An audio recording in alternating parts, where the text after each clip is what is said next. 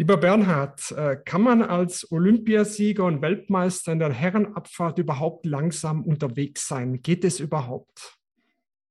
Oh ja, sehr sogar. Ich genieße es mittlerweile, langsam Ski zu fahren. Das Team vom New Mobility Planet heißt Sie herzlich willkommen an Bord. Ihre Gastgeber sind Björn Bender von der SBB und Andreas Hermann vom Institut für Mobilität an der Universität St. Gallen.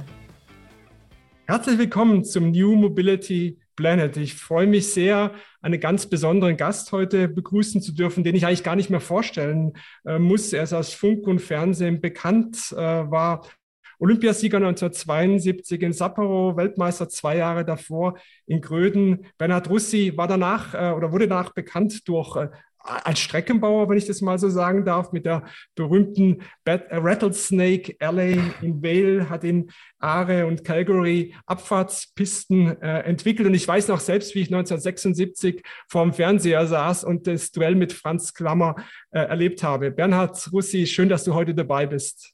Danke, danke für die Einladung. Kannst du unseren Hörerinnen und, und Hörer, die auch am Skisport interessiert sind, so in wenigen Sätzen sagen, wie hat sich eigentlich dieser Skisport entwickelt? Für uns Normalskifahrer fährt man da halt irgendwie runter, aber man merkt dann doch, die werden irgendwie immer schneller. Kann man das so ein bisschen beschreiben, wie sich eigentlich der Skisport so über die Jahre entwickelt hat?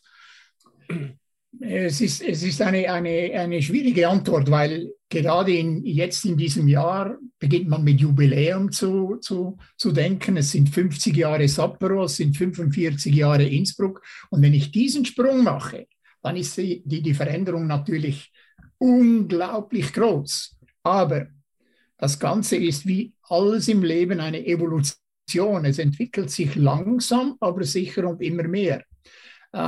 Viele Leute glauben, dass man heute viel, viel schneller fährt als vor 50 Jahren.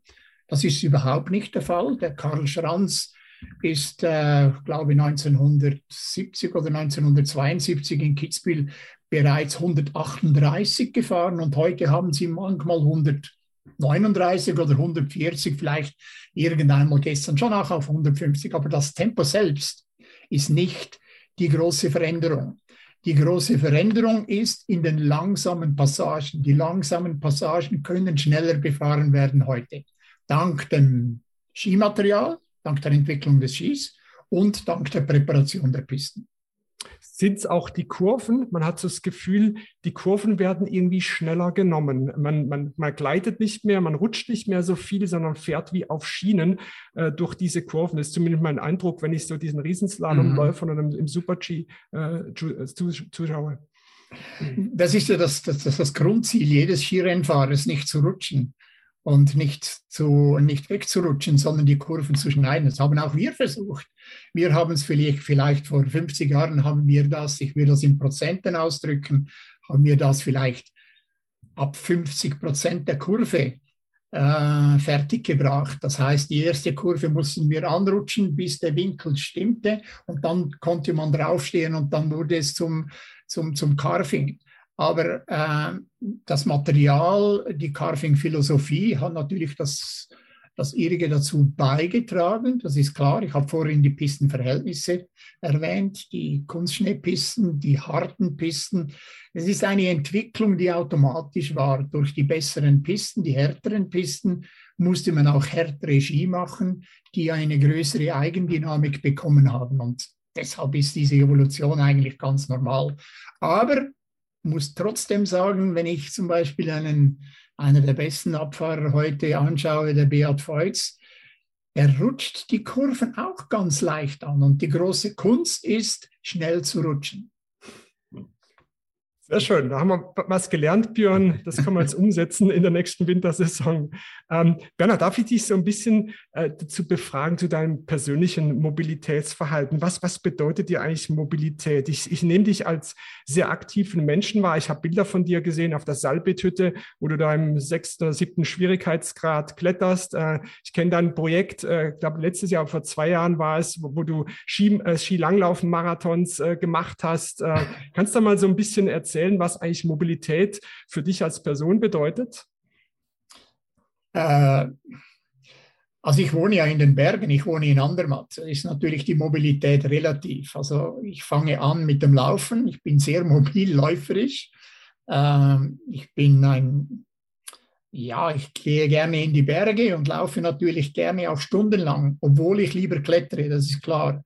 Ich klettere lieber, als ich laufe. Äh, in Andermatt habe ich natürlich rechts und links, vorne und hinten Pässe. Ich bin ein leidenschaftlicher Radfahrer kein Mountainbiker, sondern ein Straßenfahrer, was halt in andermal ein bisschen hart ist, weil es geht immer bergauf. Das ist die zweite Mobilität. Und dann ist es klar, äh, wenn ich äh, beruflich unterwegs bin, dann bin ich mehrheitlich mit dem Auto unterwegs. Das muss ich zugeben, aber ich gehöre vielleicht wie alle anderen auch, gerade in der heutigen Zeit, zu den Leuten, die sich zweimal fragen, muss ich das wirklich? Oder kann ich das nicht jetzt auch wie mit euch das per Zoom machen? Und ich habe da sehr viel gelernt. Ich finde, äh, Bernhard, super spannend deine Ausführungen. Und wenn ich äh, das zu Beginn auch sagen darf, ne, ich liebe ja, Andreas, das weißt du, diese speziellen Podcasts, die wir äh, ab und zu aufnehmen und aus einer ganz anderen Perspektive auf das Thema Mobilität schauen. Ne? Weil ich habe eben überlegt, als du so ein bisschen die Entwicklungen aus dem ja, Skirennsport aufgezeigt hast von den letzten 30, 40 Jahren, die sind eigentlich ziemlich übertragbar auf die Mobilitätsbranche. Ne? Es wurde nämlich alles, es wurde alles individueller. Ne? Du hast heute ganz, ganz individuelle Bedürfnisse. Das sage ich jetzt mal. Ne? Es gibt jetzt die Slalom-Cover und es gibt die, die Powderlatten und es gibt ne, sonst was. Ne? Das war wahrscheinlich vor 30, 40 Jahren deutlich begrenzter, ähm, das Angebot. Und man überlegt natürlich überall, wo man optimieren kann. Ja, aus einer, aus einer, mhm. aus einer sagen wir, Technik- oder Anbieterperspektive, aber natürlich auch auf Basis ja, des Kundenwunsches. Ja, und, und wenn ich so ein bisschen auf den, auf den Skizirkus schaue, Bernhard, mich würde mal interessieren, es ist ja schon was, also wenn der Weltcup-Zirkus um die, um die Welt tingelt, ja, hat es ja sehr viel mit Mobilität zu tun, schon immer.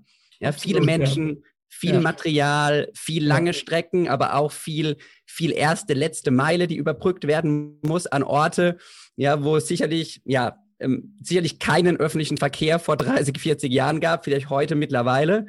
Ja, aber da hat sich wahrscheinlich auch viel getan. Wie schaust du denn da drauf, wenn man jetzt mal überlegt, was hat das alles für, ja, für einen Impact auf unsere Umgebung, auf unsere Gesellschaft, auf die Nachhaltigkeitsaspekte, Klimaaspekte, die wir, die wir diskutieren, wie so ein Weltcup-Zirkus sich auch entwickelt hat im Rahmen der Mobilität. Was nimmst du da wahr? Also ich, ich, ich verstehe die Frage und ich verstehe auch, äh, sagen wir einmal, die Ausrufzeichen, die Gefahr, dahin, die dahinter ist. Das ist klar, es ist ein man, man spricht da von einem großen Weltcup-Zirkus, der da um die Welt tingelt. Äh, wir in Europa glauben, glauben immer wieder, ja, wir können auch in Europa bleiben, in den Alpen, oder? Also Skirennsport findet eh nur in den Alpen statt. Das ist trügerisch, das stimmt natürlich nicht. Der Skisport ist eine Weltsportart, die wird in Amerika, in Kanada, in Asien und jetzt neuerdings auch in China gemacht.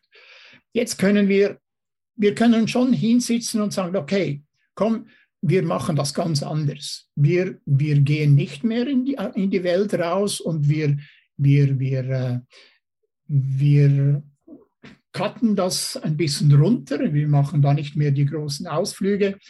Wir machen zwar Skirennen und trinken danach zusammen ein Bier und haben es lustig. Das ist eine Variante.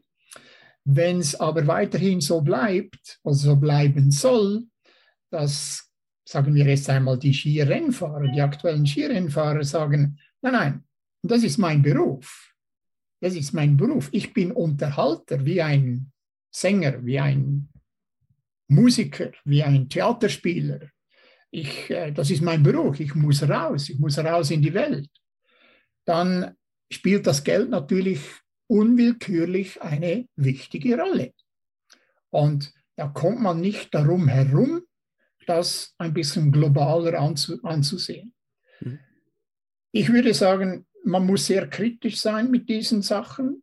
Ich glaube, dass gerade in der heutigen Zeit sehr viele Verbesserungen möglich ist, dass man nicht zweimal über den Ozean fliegt im Jahr, sondern dass man das vielleicht auf einmal reduziert oder vielleicht sogar einen Schritt weitergeht und sagt, wir gehen nur jedes zweite Jahr oder so. Also ich glaube, dass das extrem verbessert werden kann. Da bin ich mir bewusst. Aber äh, es bringt nichts, wenn ich jetzt sagen würde, das geht nicht, dass man da nach China fliegt und das, das, das ist doch Blödsinn. Ich meine, dort drüben sind Millionen von Menschen, die das Gleiche machen wollen wie wir.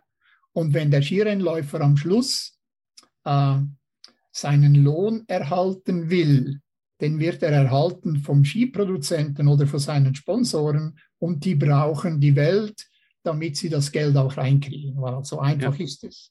Ja. Ja, da, also da teilen wir, glaube ich, alle. Ich will, da, ich will da nicht päpstlicher sein als der Papst. Man muss es, sehen, man muss es so sehen, wie es ist. Wenn man es anders haben will, dann kommt die erste Variante in Frage, dann gehen wir am Schluss vom Rennen ein Bier trinken, dann haben wir es lustig und haben genau, genau gleich viel Spaß am Skirennsport selbst. Ja.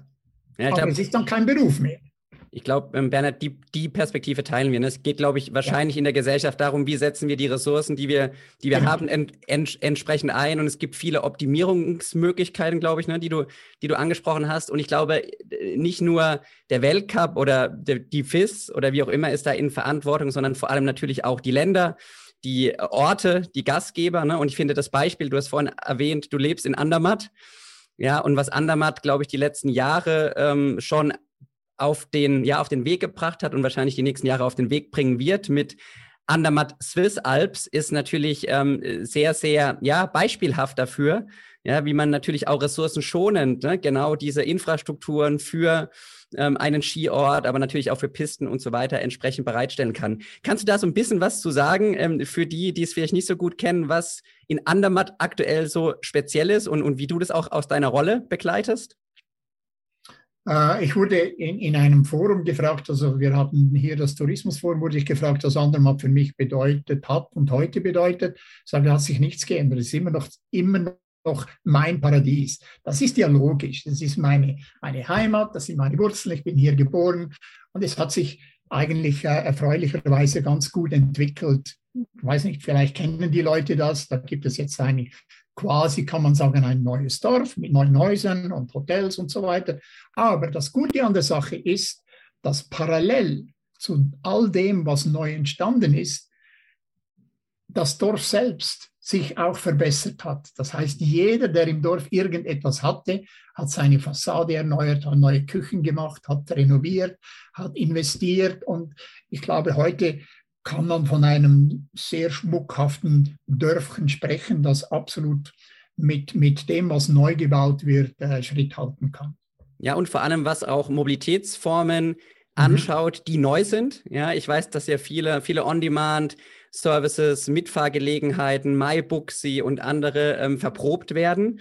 Ja, und ich glaube, das, das finde ich einfach exemplarisch, dass eben nicht ne, von dem Thema vorher wir immer in, ich sag mal, höher, schneller, weiter denken müssen, was den Ressourcenverbrauch angeht, sondern eigentlich mit den Ressourcen, die wir heute haben oder schon verbrauchen, vielleicht viel mehr machen können. Ja, und das finde ich einfach ein exemplarisches Beispiel. Natürlich mit einer Chance, auch ein bisschen was auf einer grünen Wiese entstehen zu lassen, was sicherlich anders ist, ja, als in, als in anderen, als in anderen Teilen ähm, der Welt und wahrscheinlich auch in anderen Skiorten der Schweiz.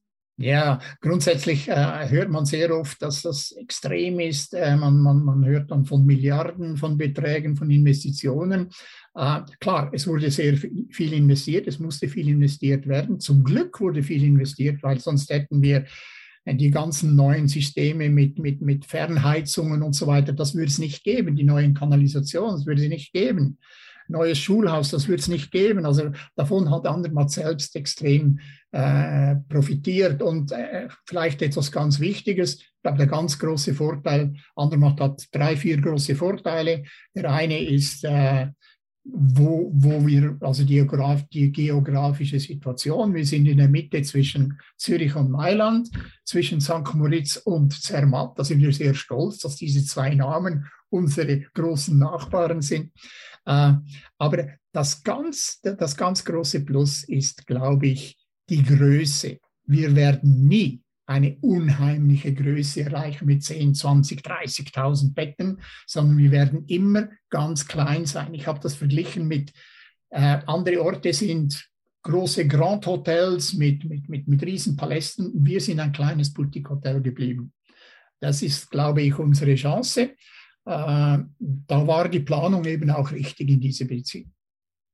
Ähm, gab es für dich da Vorbilder auf der Welt, äh, als äh, du dich da eingebracht hast in die Entwicklung äh, von Andermatt? Gibt es irgendwo Orte auf der Welt, die dich da inspiriert haben?